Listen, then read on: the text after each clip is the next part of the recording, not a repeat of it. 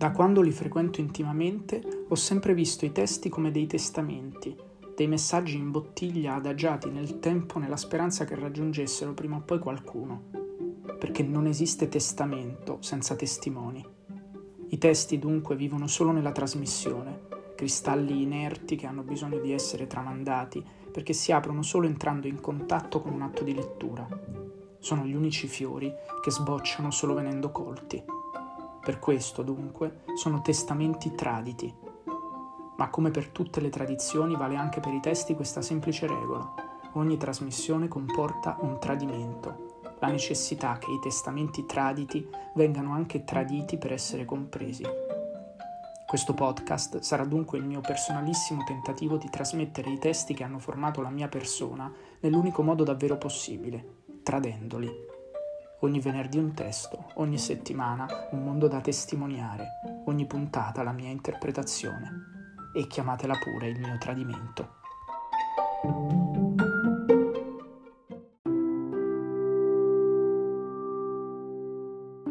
Puntata numero 1.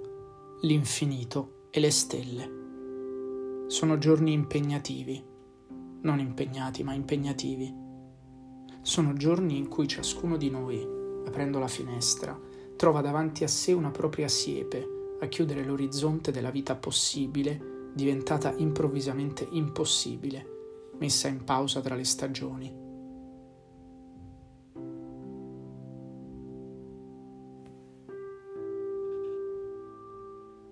Desiderio di evasione. Nessuno di noi, cresciuti nelle nostre comode case, mai imprigionati o minacciati nella nostra fisica libertà, è forse mai stato abituato a provarlo in modo così intenso, mentre ora che tutto si è allontanato dagli occhi, dalle bocche, dalle mani, impariamo con l'incertezza spaesata dell'infanzia il significato del desiderio di evasione e forse ci ricordiamo in un recesso imprevisto della nostra psiche collettiva che la parola desiderio, quattro sillabe, nove lettere, ha a che fare con le stelle. De sidera, dalle stelle, una sorta di nostalgia di un luogo desiderato, appunto, nel quale non siamo mai stati, ma in cui vorremmo trovarci improvvisamente trasportati. Un luogo che ha la misura dell'infinito e dell'infinita distanza che ce ne allontana. Per secoli, dunque, l'essere umano ha dovuto necessariamente inventarsi delle forme di avvicinamento a quello spazio, lo spazio desiderato. Forme, o sarebbe meglio dire formule, per lo più fatte di parole, preghiere per accompagnare i riti e perfino preghiere laiche chiamate poesie. Per questo, fin da secoli lontanissimi, i poeti hanno alzato gli occhi al cielo ben prima degli scienziati e hanno cercato le stelle, guardandole come luci fisse, capaci di guidare l'ispirazione laica di una parola scavata come un abisso, per cercare nel mondo quel nulla di inesauribile segreto, come direbbe Ungaretti.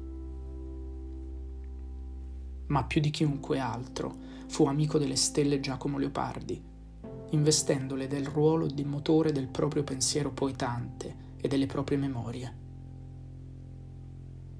Vaghe stelle dell'orsa, quante immagini un tempo e quante fole creommi nel pensier l'aspetto vostro e delle luci a voi compagne. Allora che, tacito, seduto in verde zolla, delle sere io solea gran parte passar mirando il cielo.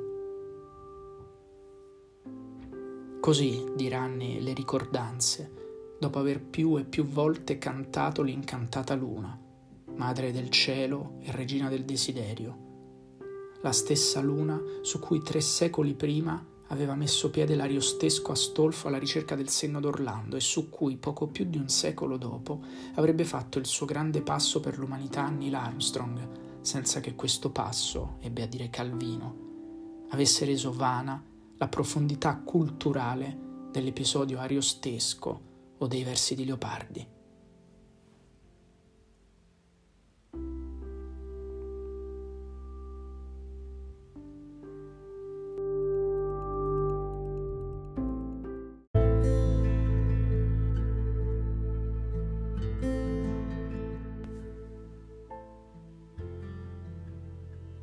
Ma dove eravamo rimasti?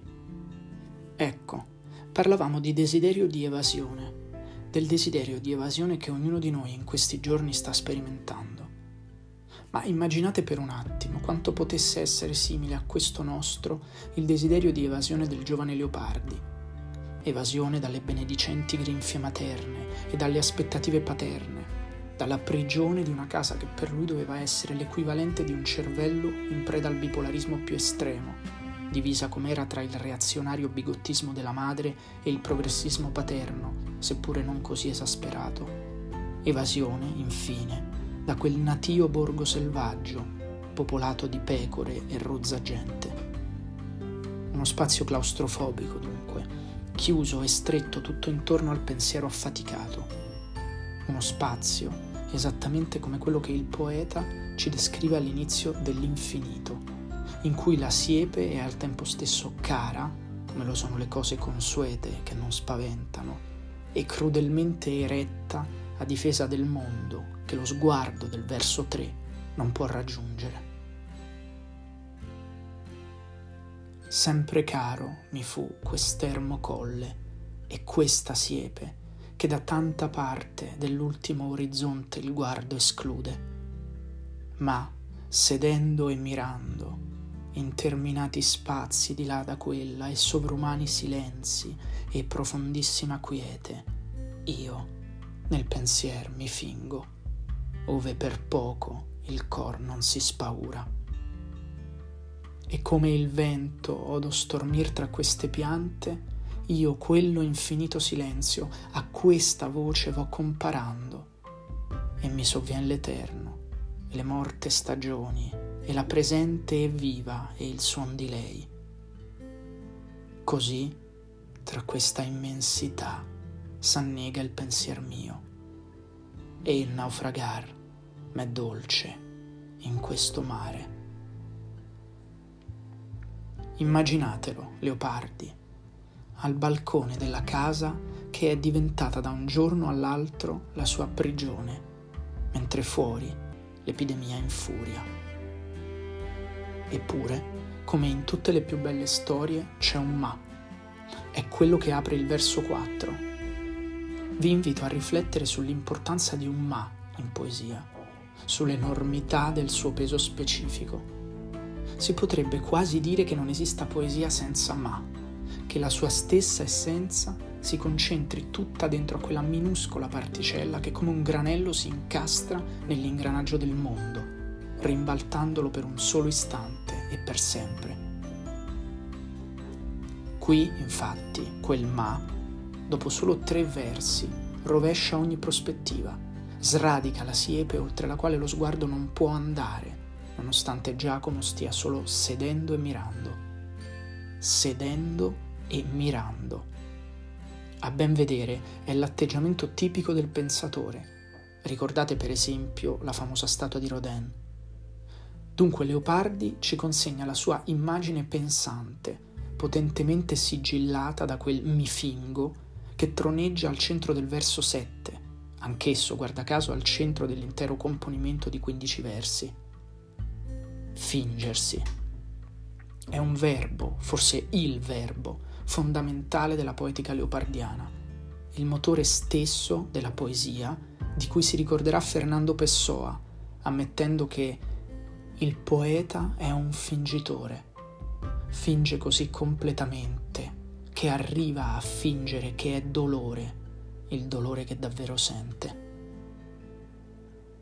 Ma a differenza di quello di Pessoa, il fingersi leopardiano è verbo riflessivo, che ci dice che non si tratta di una finzione di fronte a uno sguardo esterno, bensì di finzione interiorizzata, di un processo che si svolge tutto nell'immaginifico riecheggiamento interno, nella camera del cuore e della mente dove risiede il pensiero, di immagini e suoni che si staccano dalla realtà per subire la loro metamorfosi necessaria in immagini e suoni che hanno l'esattezza universale dell'indeterminatezza.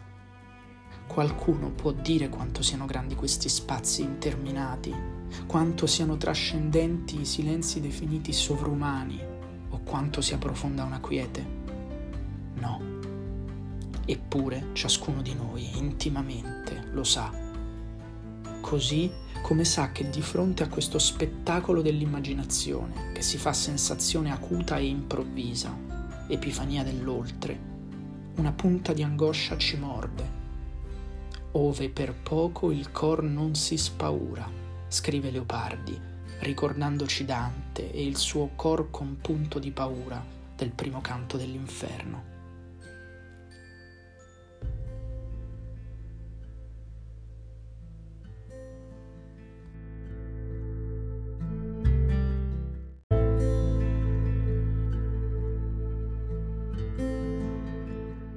Ma quella sensazione è un attimo rapido che passa, abbandonando la coscienza subito ridestata dalla natura circostante che si concretizza nel vento che stormisce tra le foglie delle piante.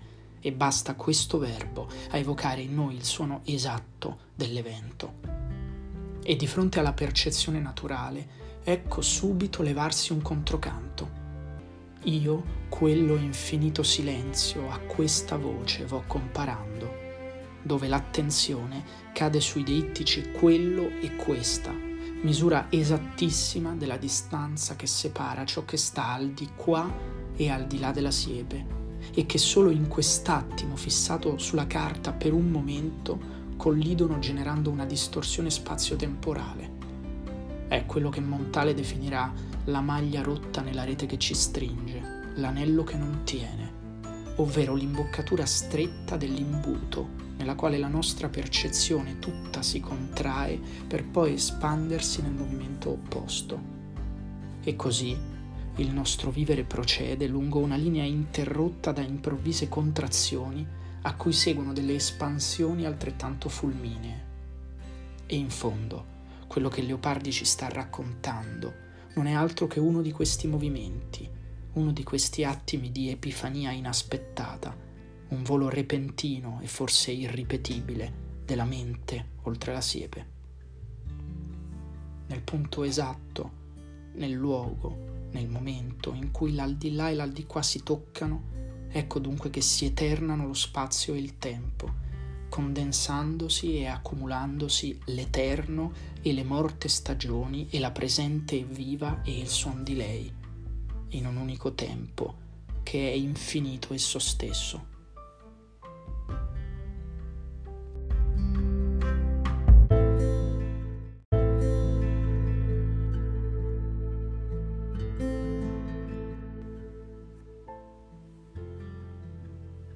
Quel volo della mente durerà un solo attimo, il battito di ciglia che per un istante chiude gli occhi, aprendoli a una vista ulteriore. Eppure, da quel volo una parte di noi, sebbene piccolissima, non farà ritorno, naufragando nell'immensità, conquistata solamente come un ricordo nostalgico. Il naufragar è dolce, ma è pur sempre un naufragio l'abbandonarsi e l'abbandono del pensiero che non sa più dire, analogamente alla dantesca fantasia a cui mancò possa al cospetto di Dio, e di una voce che nell'infinita immensità appena conquistata sprofonda, ponendo fine al suo canto. Così parlommi, e cantando vanio, come per acqua cupa, cosa grave.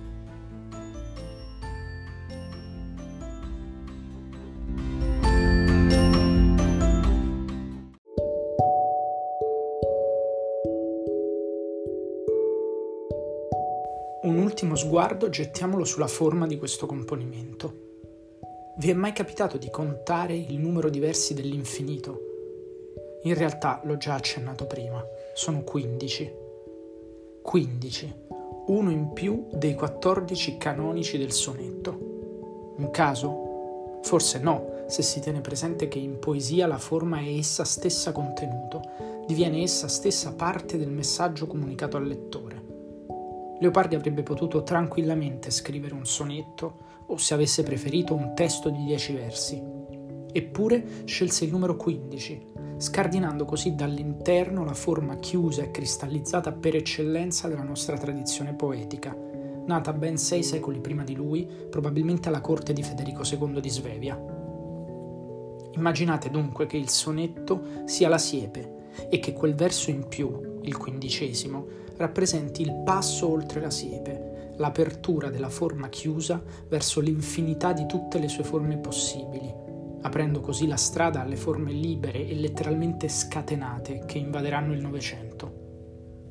Il testo, dunque, con tutta la sua polisemia, non solo è dedicato all'infinito come concetto metafisico, quasi altrove irraggiungibile verso cui tendere anelanti, bensì incarna esso stesso quell'infinito, nella sua forma aperta da quel quindicesimo verso che diviene il punto esatto in cui il qui e il là si congiungono in un cortocircuito istantaneo che è rimasto per sempre fissato sulla carta e che ha reso eterno quel giovane favoloso capace di sigillare il testo, tanto nel suo contenuto quanto nella sua forma, con il gesto anarchico di chi scavalca una siepe proibita per non voltarsi più indietro. E noi con lui.